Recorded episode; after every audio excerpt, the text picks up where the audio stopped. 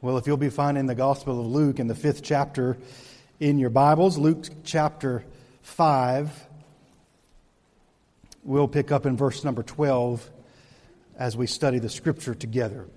By way of reminder, Luke in the very first chapter says, Here's the whole reason I wrote the Gospel of Luke, that you may have certainty about the things that you have been taught. The primary reason that we're studying the Gospel of Luke is that you may have certainty about who Jesus is what Jesus has done and what he's promised to still accomplish in our lives and in eternity. But I just want, it's always a good, uh, a good practice to remember why the book was written to begin with. We live in a very uncertain world. In fact, we live in a culture that says you pretty much can't be certain about anything. I mean, what you're certain about and what somebody else is certain about, they might not be certain about the same things. Luke says, I wrote this from the eyewitness accounts so that you may have certainty. Did you know that when it comes to Jesus, you can be certain? The Word of God is given to us so that you can be certain. These aren't shifting sands. Jesus said, if you'll build your house on the rock, and when the winds come and the rains come and the floods come, your house will stand, your life will stand. And that's what we're after things established on the rock of faith in the Lord Jesus. This past week, I was staying in a hotel and in the bathroom portion of the hotel, they had one of these mirrors. Have you ever seen one of these? I call them a high definition mirror. Like these, these magnifying, I mean, you look into the mirror and it makes your head look like the size of a water tower. Do you know what I'm saying? These, these mirrors, and, it, and, it's, and it's, it just shows kind of every pore, every blemish, every mark on you. It's a horrifying experience. I don't know why they put these mirrors. I, I think the strategy is they'll put these mirrors in the hotel room so that you'll never leave, leave the room and then you'll be required to call in room service and they'll just ratchet up the expense of staying there. I mean, you just see your face for, I, I guess, how it really is. I, I, it's a horrifying thought. Is this how I really look? You know, and then you just go, you know, you just go to bed after that point. There's nothing else to, to do. Uh, the Bible here in the Gospel of Luke gives us a clear picture of Jesus.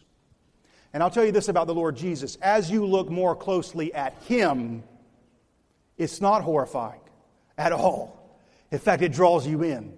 You, you, you find out the closer I examine him, what he says, what he does, what he says that he's about, the more you want to examine.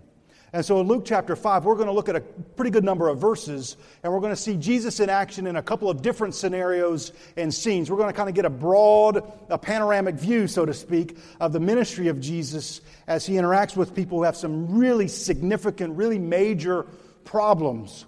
And what I want to go on and say on the front end is that Jesus steps in to problems. He doesn't step away from it. So if you've got that thought in your mind, well, I've got some issues, but I can't bring them to Jesus. They're too uh, um, uh, dirty, or they're too. They make me feel too guilty. They're just too significant. Uh, he's the physician for spiritual sickness. And as a matter of fact, shortcut, there isn't anywhere else you can take these issues. Uh, we'll, we'll, see some, some people out throughout the Gospel of Luke that have some significant problems. Many of them have tried to go everywhere else but Jesus. And maybe that's where you are in your life right now. You say, I've got some significant things going on emotionally or with some sin habits or just some stress at work or home or so on and so forth. Let me just assure you on the front end Jesus is someone that you can take your problems to. He, he shows us this beginning in verse number 12. We're going to meet a man who's got a really significant problem. We're just going to read all the way through. We'll, we'll read Luke 5 12 all the way through verse 39. But before we read, let's pray together. So, Father, I pray that you would help us to get a real clear picture of Jesus. A crystal clear picture. We understand from the scripture, Luke says that he wrote the Gospel of Luke so that we would get a certainty about the things we've been taught, specifically regarding Jesus. So, Father, I pray that we'll base our faith not about what people say about Jesus, but about what the Holy Spirit inspired Luke to write about Jesus. Help us to be a people who go to the primary source itself. Now, Father, give us eyes to see and ears to hear truth. Guard us from being hearers of the word only and help us to understand that this picture of Jesus is for us.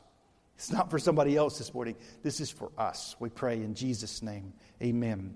Well, if you need your reading glasses or whatnot, you get those ready to go. We're going to read a little bit. Luke chapter 5, verse 12. While he was in one of the cities, there came a man full of leprosy.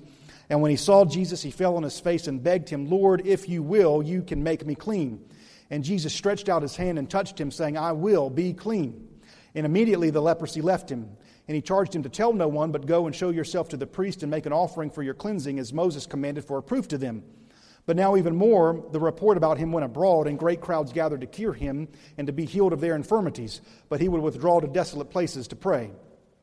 On one of those days, he, as he was teaching, Pharisees and teachers of the law were sitting there who had come from every village of Galilee and Judea and from Jerusalem. And the power of the Lord was with them, excuse me, was with him to heal. And behold, uh, behold, I got to slow down my reading, don't I? Some, and behold, some men were bringing on a bed a man who was paralyzed, and they were seeking to bring him in and lay him before Jesus. But finding no way to bring him in because of the crowd, they went up on the roof and let him down with his bed through the tiles into the midst before Jesus. And when he saw their faith, he said, Man, your sins are forgiven you. And the scribes and the Pharisees began to question, saying, Who is this who speaks blasphemies? Who can forgive sins but God alone? When Jesus perceived their thoughts, he answered them, Why do you question in your hearts? Which is easier to say, Your sins are forgiven you, or to say, Rise and walk, but that you may know that the Son of Man has authority on earth to forgive sins. He said to the man who was paralyzed, I say to you, Rise, pick up your bed, and go home. And immediately he rose up before them and picked up what he had been lying on and went home glorifying God. And amazement seized them all, and they glorified God and were filled with awe, saying, We have seen extraordinary things today. After this, he went out and saw a tax collector named Levi sitting out at the tax booth, and he said to him, Follow me. And leaving everything, he rose and followed him. And Levi made him a great feast in his house, and there was a large company of tax collectors and others reclining at table with them. And the Pharisees and their scribes grumbled at his disciples, saying, Why do you eat and drink with tax collectors and sinners? And Jesus answered them, Those who are well have no need of physician, but those who are sick. I have not come to call the righteous, but sinners to repentance. And they said to him, The disciples of John fast often in their prayers and offer prayers, and so do the disciples of the Pharisees, but yours eat and drink. And Jesus said to them, Can you make wedding guests fast while the bridegroom is with them? The days will come when the bridegroom is taken away from them, and then they will fast in those days. He also told them a parable No one tears a piece from a new garment and puts it on an old garment. If he does, he will tear the new, and the piece from the new will not match the old. And no one puts new wine into old wineskins. If he does, the new wine will burst the skins, and it will be spilled, and the skins will be destroyed.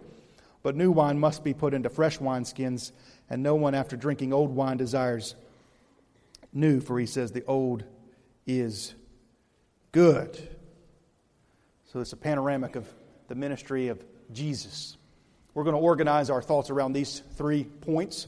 So uh, here they are. First of all, we're going to observe Jesus' power as it is established. Second, we're going to observe Jesus' purpose as it is explained. And then third, we're going to observe Jesus' presence as it is enjoyed. So we're going to look at Jesus' power, Jesus' purpose, and Jesus' presence. But you can't help but seeing real clear as we went through the panoramic of Jesus that it was contrasted quite clearly with the power and the presence and the purpose of this other group of people tax, uh, excuse me, uh, Pharisees and scribes. Uh, on, on, a couple of these scenes, two scenes in particular, we see the Pharisees and the scribes that come along, and Luke does a really a remarkable job of contrasting Jesus' power, purpose, and presence with the Pharisees' power, purpose, and presence. And just quickly about the Pharisees, they have no power, nobody enjoys their presence, and nobody can explain their purpose. In fact, as we move along through the Gospel of Luke, here's what we'll learn their purpose begins to consolidate their power in order to remove the presence of Jesus. That's, that's the story of the Pharisees. But let's look at Jesus' power, first of all, as it is established. Jesus' remarkable power is established in three situations and scenarios one a leper, one a paralytic, and one a tax collector. Let's begin with the leper. In those days, there's nothing more horrifying than the disease of leprosy. To get that diagnosis was, uh, was, was literally a death sentence. Uh, in those days, there's no known, known, cure. And so, what the leper would have to do is he would have to remove himself or herself from everyone because of how contagious the disease is. I mean, can you imagine this scenario contracting leprosy and having to leave behind your family? because you love them, to, because you don't want them to, to get the disease that you have, to have to say goodbye to your children. I mean, I was thinking about this in my own life, what this would have been like to stand before my children and, and, and, and not even be able to hug them goodbye, to have to say, I've got to leave and I'll never see you again. It's, it's, it's a living death sentence, and the disease literally eats you alive. I mean, there's no more horrifying diagnosis than leprosy. And as you may well know, in those days, a leper would have to pretty much well wear a bell around their neck, and everywhere they go, they've got to ring the bell as they approach any uh, uh, of the population and have to cry out, unclean, unclean, everywhere they go. That's the, that's the leper. That's his life.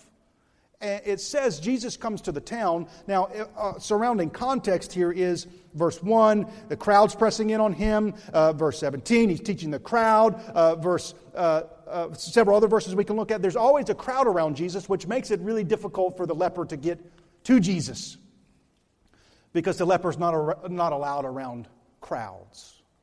And what I want you to see is while leprosy was a real historical physical disease, this really went on, that there's more going on than just the physical disease of leprosy. Leprosy throughout the Bible, because, because while we're, we have our physical senses intact, our spiritual senses, depending on our walk with Jesus, are uh, a, a, little less uh, clear.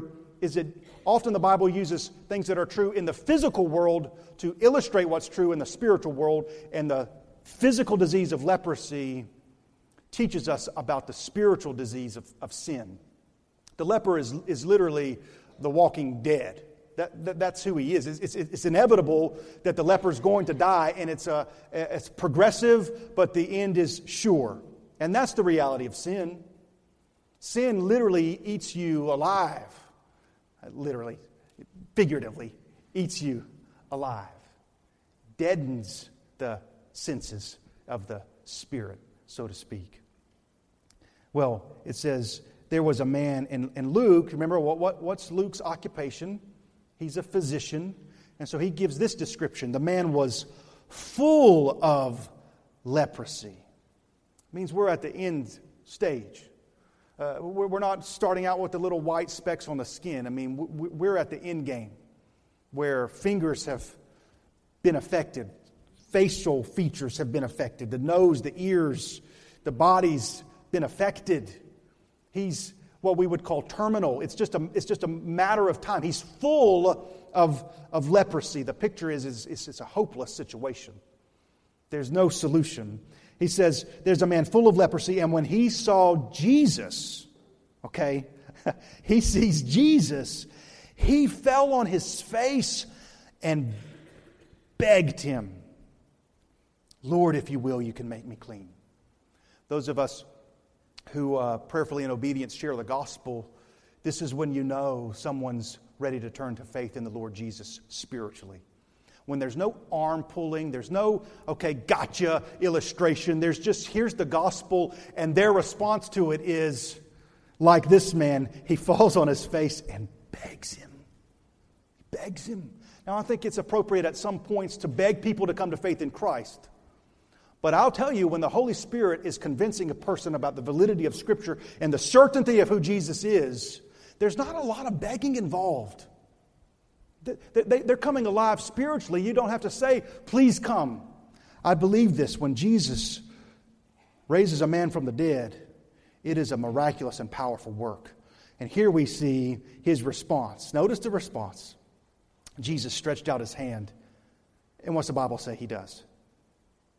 Touched him. Now, Jesus could just say, Speak. But I want you to see the um, compassion of the Savior. Because here's one thing that hasn't happened to this man, and I mean, he's full of leprosy. It's, it's been going on for a long time. There's been nobody who's touched him in a long time. So here's the compassionate Savior. I don't quite know how it happened. In, in uh, it says he stretched out his hand, and he, and he grabs hold of him. Now, here's, here's what would typically happen is anybody who, who had done that, what have they just done to themselves? They've just guaranteed themselves they're going to get leprosy. And, and here's, the, here's the issue is a lot of people have a hard time coming to Jesus because we wouldn't articulate it this way, but we think we'll, we'll end up making, somehow we'll make him unclean. Here's the good news you can bring your sin issues to Jesus and you won't make him unclean.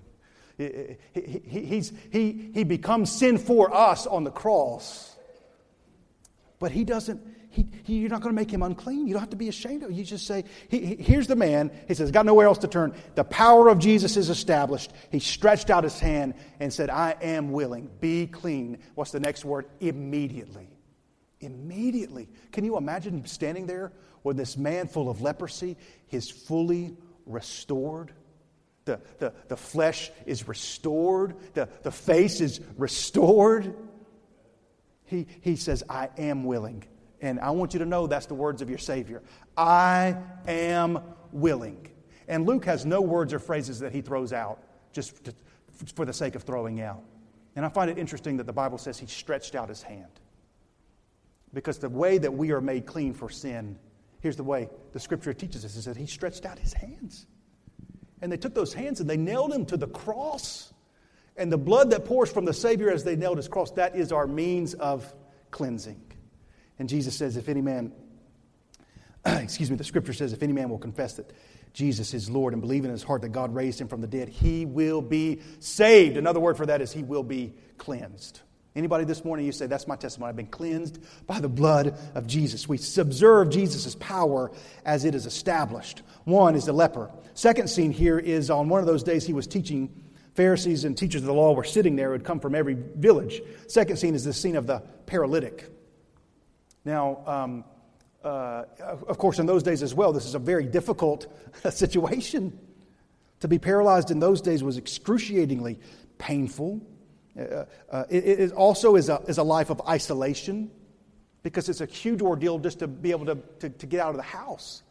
And, and, the Bible says that this group of men, we love this picture, don't we? This, this man, this, this paralytic, had these friends They've heard this, the testimonies of Jesus and the power that's being established, and they said, We're going to go to him. But the problem is, when they get there, the crowd's so significant, they, they can't get in.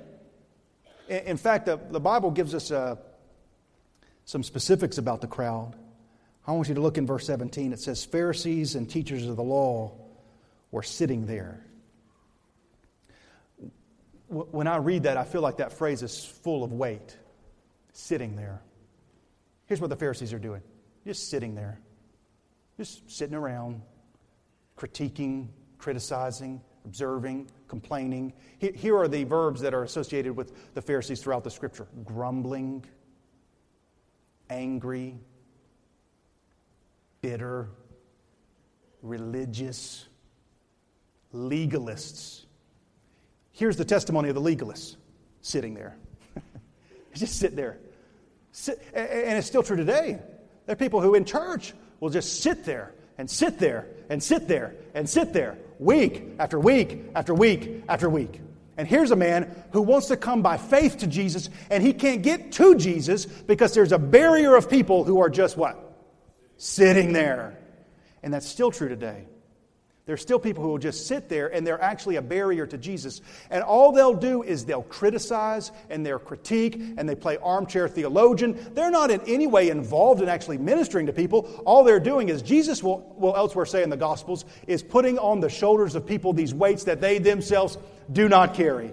That's the testimony, that's the definition of a legalist. He just sits there over and over, week after week after week. In fact, in fact, these miraculous works of God are taking place. Just think about it. A leper's been healed, a paralytic's about to jump up and get going, and a tax collector's whole life is going to change. And the end result of that is here's their question Why don't your disciples fast? Isn't that, isn't that bizarre? A, a legalist, a religious legalists can see miraculous works of God, and their heart is so hardened that they'll just come up with some off the wall, bizarre theological question. Well, why, why, don't, why don't y'all do this? Why, why don't you do that? Well, why, why, why, why, why, why, why, why, why, why? And they'll spend their whole life that way. They'll spend their entire existence sitting there and never once get up out of the seat and go and help. But I want you to see in the face of their powerlessness the authority of Jesus. It says, that, verse 19, finding no way to bring him in because of the crowd, they went up on the roof. Now, this is preaching as they say they really brought the roof down. Let him down with his bed through the tiles in the midst before Jesus. So here's the contrast is the Pharisees are jealous and angry primarily for this reason because when Jesus stands up to preach, a whole lot of people come. They get up to do their Bible study and nobody's there and they begin to get upset. Now let me give you a quick contrast. We say, what is it about the preaching of Jesus that is uh, different? I'll give you a couple examples. Back here to Luke chapter 4, when Jesus was in Nazareth. Just give you a few quick points. Uh, this is a little bit of a sidebar, so just hang with me. But here's biblical preaching, biblical proclamation. It says, uh, Jesus speaking in verse 18 of chapter 4 The Spirit of the Lord is upon me because he has anointed me to proclaim good news to the poor. He has sent me to proclaim liberty to the captives and recovering of sight to the blind, and to set at liberty those who are oppressed, to proclaim the year of the Lord's favor. He rolled up the scroll and gave it back to the attendant and sat down, and the eyes of all in the synagogue were fixed on him. Let me give you just a couple of characteristics of Jesus' preaching in contrast to the Pharisees' preaching. Number one is it's scriptural.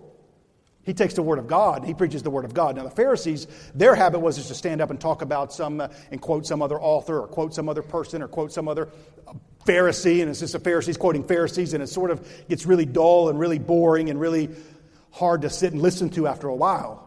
It's the sort of preaching that people say, well, when is this going to be over? Maybe you feel like that this morning, but we're going to try to preach the way that Jesus would have, would have preached. Number one, it's scriptural, and number two, I want you to see that it's about Jesus. Look what he says. He says, The Spirit of the Lord is upon who? Me. Because he has anointed who? Me. To proclaim good news to the poor. He has set me to proclaim liberty to the captives and recovery of the sight to the blind, and set at liberty those who are oppressed to proclaim the year of the Lord's favor. One, Jesus' is preaching is scriptural. At two, Jesus' is preaching is Christ centered. It's all about Jesus. So anytime you're going to listen to sermon, anytime you're going to listen to preaching, if you're at home and you're going to cut on the television, for example, and you're going to sit there and listen to some preaching, you want to listen very carefully to are they scriptural or is it a lot of what I call dot, dot, dot preaching? Here's a quote from Scripture, dot, dot, dot, a phrase, dot, dot, dot, a phrase, dot, dot, dot, a phrase. And what they've actually done is they've taken the Scripture and twisted it so it meets their own self centered message. And number two, what do they say about Jesus? I tell you, if you, if you sit there and listen long enough and Jesus is not mentioned, here's what you do with your remote you turn the TV off and go pick up your Bible and begin to read it. You do yourself much better that way. And then, third, his preaching was centered actually on the human condition. This isn't preaching that's detached from how people really are. Here's his, to, to, to, to proclaim good news to the poor, to set at liberty those who are captives. See, people would come to the Pharisees and have real significant issues in their life, like leprosy, like paralysis. Or take the case of Matthew, day after day going to work, and his life is meaningless. We'll get to him in a moment. And when they would go to listen to the Pharisees, they had said nothing to say about how life really is. Uh, some people sometimes suggest that this book's not relevant. And anytime somebody says this book's not relevant, the follow up question is, is Have you ever actually read it? Or does some professor in some undergraduate philosophy class tell you that and you just believed it? Or did you actually get out the book and begin to read it for yourself? I'll tell you who found it very relevant, and that's the man with paralysis who had nowhere else to go as we observe the power of Jesus established. He says, Man, your sins are forgiven. And the scribes and the Pharisees, who, by the way, were just sitting there, began to question, saying, Who is this who speaks blasphemies? Who can forgive sins but God alone? Good question. Answer nobody. Application Jesus is God. Jesus Christ is God. And Jesus perceived their thoughts. He answered them, Why do you question in your hearts? Which is easier to say, Your sins are forgiven, or to say, Rise and walk? But the, that you may know that the Son of Man has authority to, on earth to forgive sins, he said to the man who was paralyzed, I say to you, Rise, pick up your bed, go home. The most excited people in the whole place were probably the, the, the men who had carried him there to begin with, right? Don't have to carry him home. He's going to walk on his own. He's going to go home. And, and the Pharisees, now listen again, the Pharisees are actually there. They see this happen. And they go home and they just grumble some more. Well, there were some there who said, We have seen extraordinary things today. There's a spiritual desperation that isn't always associated with a physical ailment. We see that in the case of Matthew. I know Anthony Vahalis preached these scriptures last week, so I won't go into great detail, but I just want you to know he also goes to a man who, for all intents and purposes, is physically fine. Matthew does not have leprosy, and Matthew does not have paralysis. But Matthew, in this text called Levi, they're the same, same name. He still has big problems. And maybe, maybe that's applicable to some of us here today, is on the outside, everything looks fine. Ma- Ma- Matthew, on the outside, good paying job, providing for his family, but at the same time, something significant is missing, and what's missing is Jesus. And by the way, that's what's always going to be missing in your life until you, until you come to Jesus. He saw a tax collector named Levi sitting at the tax booth, and he said to him, Follow me. And leaving everything, he rose and followed him. Jesus' power is established in that Christ is worth leaving everything else behind for. Now, now Matthew's a tax collector in those days. Uh, tax collectors are not popular. So the Pharisees and the scribes, in fact, they despised the tax collectors. The tax collectors were Jewish people who were working for the Roman government, and so they had a, a, a, unique disdain among everybody else in the, in the community. They're sort of working for the enemy, right? Rome, that's, we want the Messiah to come and throw Rome's authority off. That, that's, that's the mentality of the day. And so here's Levi, a tax collector. And what they were known why they were so despised is uh, what, what they would do is they were sort of uh, get permission from Rome. They would pay a fee to Rome to have the right to collect taxes. And then from that point on, they pretty much could do what they wanted to do.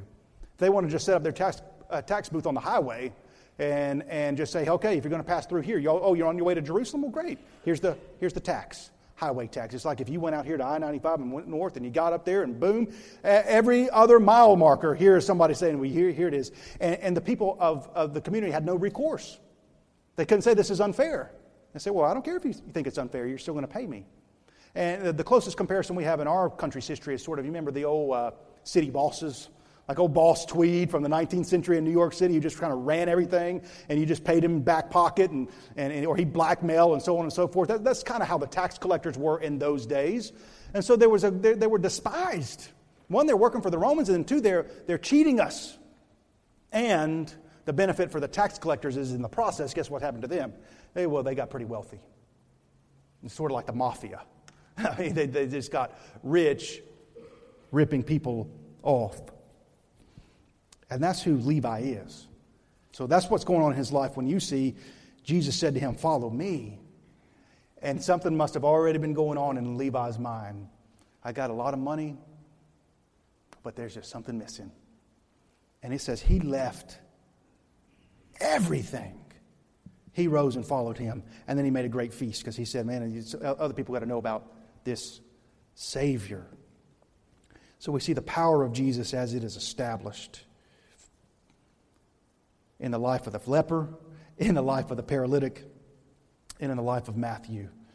Now, briefly, we'll see the purpose of Jesus as it is explained.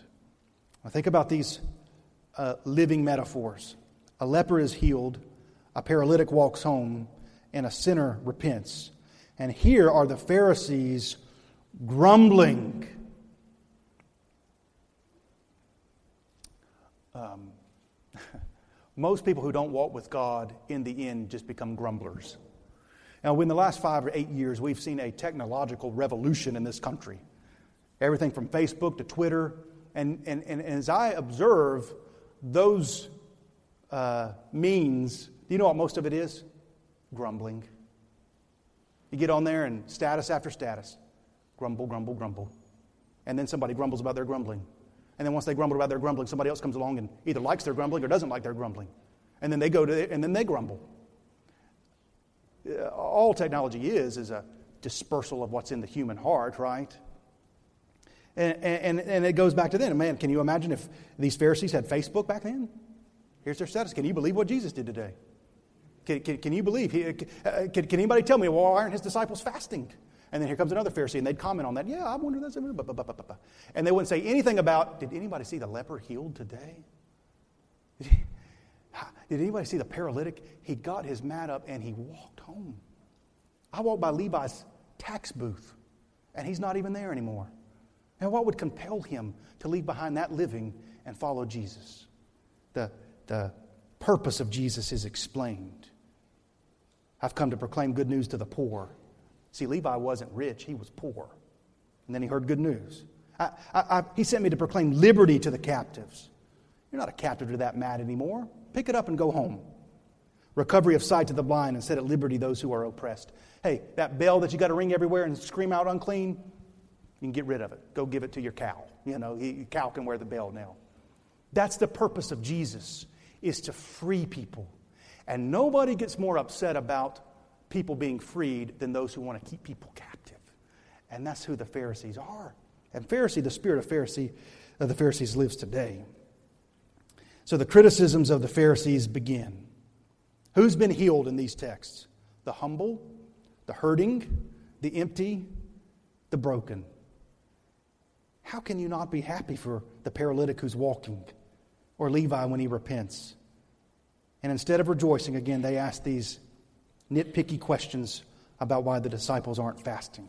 And, and then we see, third, observe the, uh, the presence of Jesus as it is enjoyed. We get that from his, he answers the question about why there's no fasting. He says, well, well uh, uh he, he says, can you make wedding guests fast while the bridegroom is with them? The days will come when the bridegroom is taken away from them, and then they will fast in those days. Those days are these days, by the way, but he's going to come back. Because the whole point of fasting is that you're setting aside a physical appetite. For the most part, fasting has to do with food, and so, so you're going to skip some meals, uh, so, so, so you're going to be physically hungry, but you do that in order to set your heart and mind on a greater appetite, and that's that Jesus would come. Now, if that's what fasting is about, when Jesus is here, you don't fast because you're with him. so, so, so that's what Jesus says. Why are they going to fast if they're waiting for the? I'm here. No fasting. I'm going to go, and when I'm gone, then they can fast. So this week we can fast. We, we fast because we long for Jesus to, to return. And you see, for the humble and the repenting and the broken the presence of Jesus is enjoyed. So we see his power established, his purpose explained, his presence enjoyed. And there's only one group of people in this whole text that don't enjoy the presence of Jesus, and that's these grumbling Pharisees and the scribes. It's a good question to ask yourself, by the way. Do I enjoy the presence of Jesus? Do I long to be in fellowship with Jesus? Um, I do also think, as we take this panoramic view of these uh, three scenes, that they're not just thrown together. We see somebody cleansed, then we see somebody get up and walk, and then we see somebody leave everything and follow him. So let's put the three, three pictures together be clean, rise and walk, follow me. You hearing him? Be clean, rise and walk, follow me. There's a gospel order to these scenes. In other words, I think there's a reason why the leper is shown first, the paralytic is shown second, and then Levi is shown third. Because that's the gospel order of things. First, be clean. Be cleansed of your sins, your transgressions, your iniquities. There is healing, there is cleansing to be found in Jesus. And then, once you are cleansed, you don't have to be paralyzed anymore by fear, by doubt, by the sins that made you unclean to begin with. You're free from them. So rise, walk. But don't just walk off in any old direction. As you walk, you follow Him. You leave everything behind and you follow Him. Be clean, rise, follow me. I want you to look at those three scenes because in one of the scenes, you're going to be able to find out where you are in one of them. First scene is a leper who needs to be cleansed. Who is that? That's a sinner who needs to come to faith in Christ. You're living a uh, sort of a living death. You're actually spiritually dead. That's what the Bible says. You're physically existing, but that's, that's momentary. It's, it's going to happen full of leprosy. When sin is full blown, what's the Bible say? It brings forth, help me, death. That's, that's, the, uh, that's the end game of sin. The good news is that Jesus came near and said, well, I'm not going to leave you there. I'm not going to leave you just to have leprosy and die. I'm going to stretch out my hand. I'm going to shed my blood so that you can be cleansed. So if you've never come to faith in Jesus, here's the, here's the invitation. He stretched out his hands and said, I am willing if you will. Read it with me. Fell on his face and begged him, Lord, if you will, you can make me clean. Jesus has never, has never, will never turn away the one who sincerely repents in faith. Won't ever happen. Second scene is of the paralytic. He's living, he's breathing, but he's immobile. He's not going anywhere. And I think that's a picture of someone who, who has come to faith in Christ, but there's something going on in life where, uh, when it comes to the commands of Jesus to go and proclaim the gospel, to go to the ends of the earth, or, or to, to, to be reconciled to your neighbor, and so on and so forth, something's just kind of got a hold of you and you're just immobilized. And Jesus says, You can rise and walk. And he also says to him, Your sins are forgiven. So, most often, what happens, even in our lives as believers, after we've come to faith in Christ, is that we can still be sort of paralyzed, if you will, by, by sin. You got something in your life? If we just ask it like this What's the most significant sin issue in your life? Boom, most of us, if not all of us, would immediately be able to say, I'm filling that blank. And this is what it is. And that's, uh, uh, the author of Hebrews says it's the sin that so easily entangles us. And so there's the language again of, of something in your life that just restricts you. So you're not walking. Remember when Lazarus came out of the tomb? He was all wrapped up in grave clothes. You remember that? And the first thing Jesus says to he gets a couple and says, Go and unbind him. Lazarus is alive, but Lazarus is constricted. Is that your life right now? I think I am a believer in Jesus Christ, but man, I'm just tied up in something. Your sins are forgiven. Rise and walk. Do you know that the Son of Man has authority on earth to forgive sins? I say, rise, pick up your bed, and go home. The power of Jesus is established in that he can set the captives free. Or then perhaps the scene is the third scene is that something's just holding you back from following Jesus. Verse 28 says of Levi, leaving everything, he rose and followed him. Um, when Abel was a little boy, we had one of these things that we held on to, a little, little backpack with a handlebar on it, basically what it was. It gave a little leeway. So he just couldn't go too far. It was for his good, for his protection, right? He'd get, we just kind of pull. There's some things that aren't good in your life that sometimes you're going to say, I'm going to follow Jesus. And you go, and it just snaps you back. Say, I'm going to follow Jesus. And it just, what is it? Is it the love of, uh, love of your own life? Again, it was sin issue, the love of, uh, uh, here's Levi's case, could have been the love of money. Uh, this is a comfortable I tax booth here. I'm not hurting anybody. I'm just, I'm just going to sit here on my nice soft cushion and I'm going to live my life that way. And Jesus said, You got to follow me. In order to follow him, you've got to leave everything behind. Because I'll tell you this, this is what will happen in your life. If you don't rise and walk and get up, and start following Jesus, here's what's going to happen. Pharisees are going to say, It's okay. I got a seat for you right here. You sit with us, and we'll just spend our lives sitting here grumbling. That's the picture that we get in the Gospel of Luke. People either being healed, cleansed, freed up, forgiven, redeemed, restored, raised to life, following Christ. That's one group of people. Second group of people, sitting there, sitting there, sitting there. Let's rise. and we'll pray together.